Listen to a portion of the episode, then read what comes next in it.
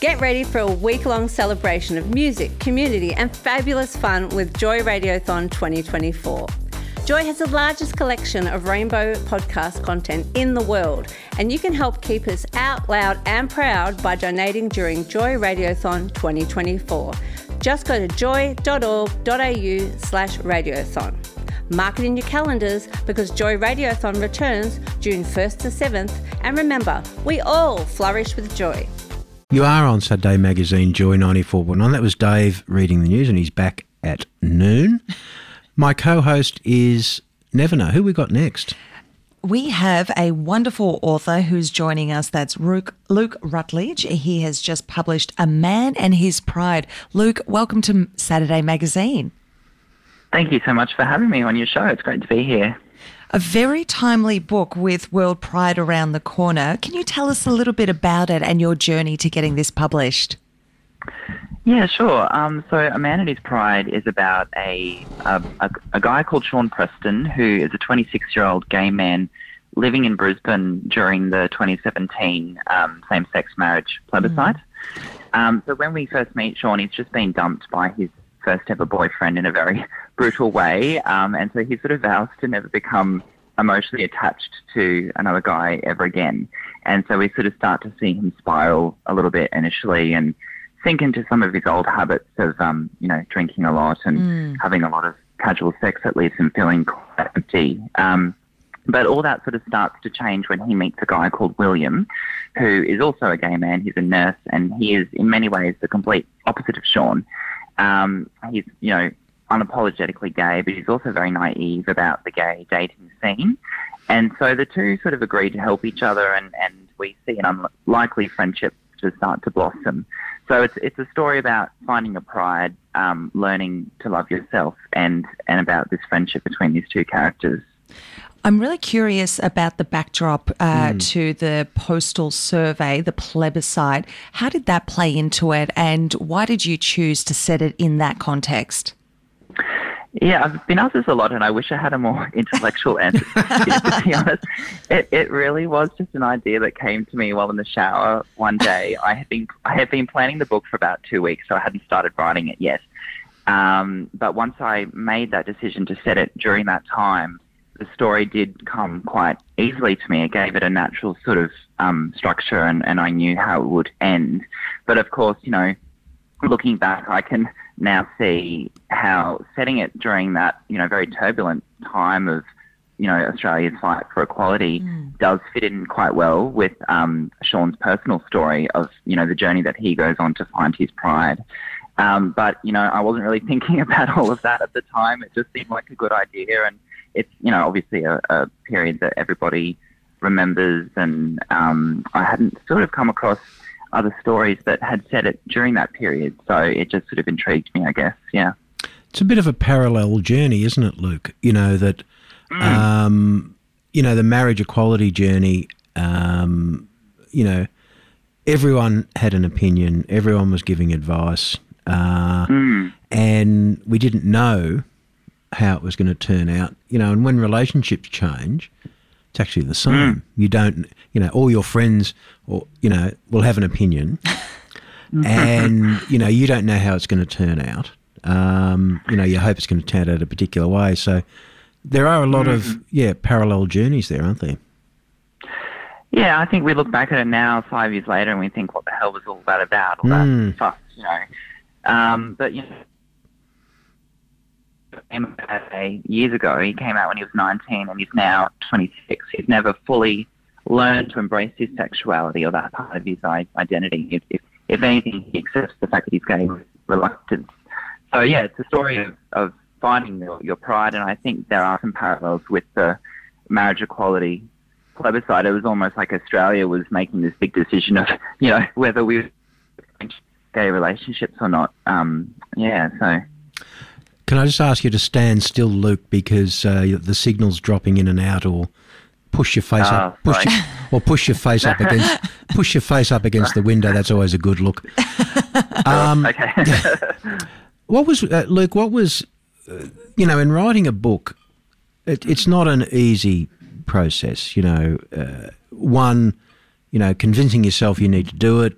You know, potentially, is it going to get published? Um, what are some of the big challenges uh, that you faced in, in, in making this happen? I think for me, it's the self doubt. Like, I, I am someone who suffers a lot with um, self doubt and imposter syndrome. And of course, when you're writing a book and you've got no idea uh, if it's going to be published or if it's even good enough, uh, that self doubt does sort of start to, to creep in. So, one, one thing I found helpful actually was listening to other authors talk about this self doubt because it is something that I think most writers have in common.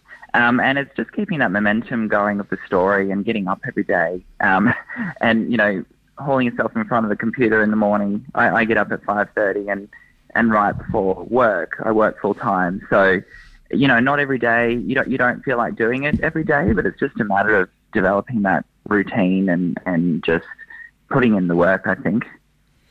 And Luke, this is uh, a book about two gay men, but it's a book for everyone. Yeah. Everyone can take something from this. It shouldn't be pigeonholed just for being members No. from our community. Can you talk a little bit about queer visibility in the media uh, and what that means to you with your book now uh, about to be out in the world? Yeah, I think the importance of visibility just cannot be overestimated, really. I mean, I, I spent all of my teens and my early 20s in, in denial about being gay, and I struggled a lot with, um, you know, coming out to my family and friends. That's despite the fact that I knew that everybody would be okay with it. I was never sort of, you know, I didn't grow up in a homophobic household or anything. So I have often wondered about why I struggled so much with it. And I think it comes down to just lack of visibility. You know, being gay and gay relationships were just not something that was normalized growing up. And so I think today, obviously, you know, LGBT people have so much visibility and, and so much visibility in the mainstream, which I think is good. I mean, gone are the days where, you know, the only um, gay show on TV was SBS on, um, you know, Queer as Folk late at Yeah. night sort of thing. So um, I, I think, yeah, just having that visibility and being able to see yourself reflected in the stories that you read and, and the movies that you watch is just so important because it just normalizes being gay, I think. Yeah. An interesting part of this book is that uh, the protagonist, Sean, his job is an online troll moderator and that it, that is very much testing his mental health. Can you speak a little bit about that and the impact that discrimination uh, and bigotry has online and has on people and how you use that as a tool for Sean? Yeah, I, I wanted to give him a job that was, you know, the most meaningless job possible, really. And what what more meaningless job is there than moderating comments on on Facebook or whatever? Um, I, I have worked. I work as a communications officer myself, and have um, worked a bit in in that social media space. And it's just also pointless. You know, people complain, and you only ever hear from the people who have something negative to say. Of course. But the point of that with Sean was that I, I wanted him to, you know, be in this job where he feels stuck and, and in a rut. But it's very much a, a decision on his part to stay in that role. And that all comes down to the fact that he doesn't really think that he deserves to be happy. Um, he, he doesn't think that he deserves to be loved in many ways. So, um, yeah, that was kind of the reasoning behind that. Just anything to kind of make him more miserable as possible, I think. And look, we've got we're we're winding up, but we do have a, a message from one one seven saying, "I remember going out to my front fence in Queensland and putting a rainbow flag on the gate.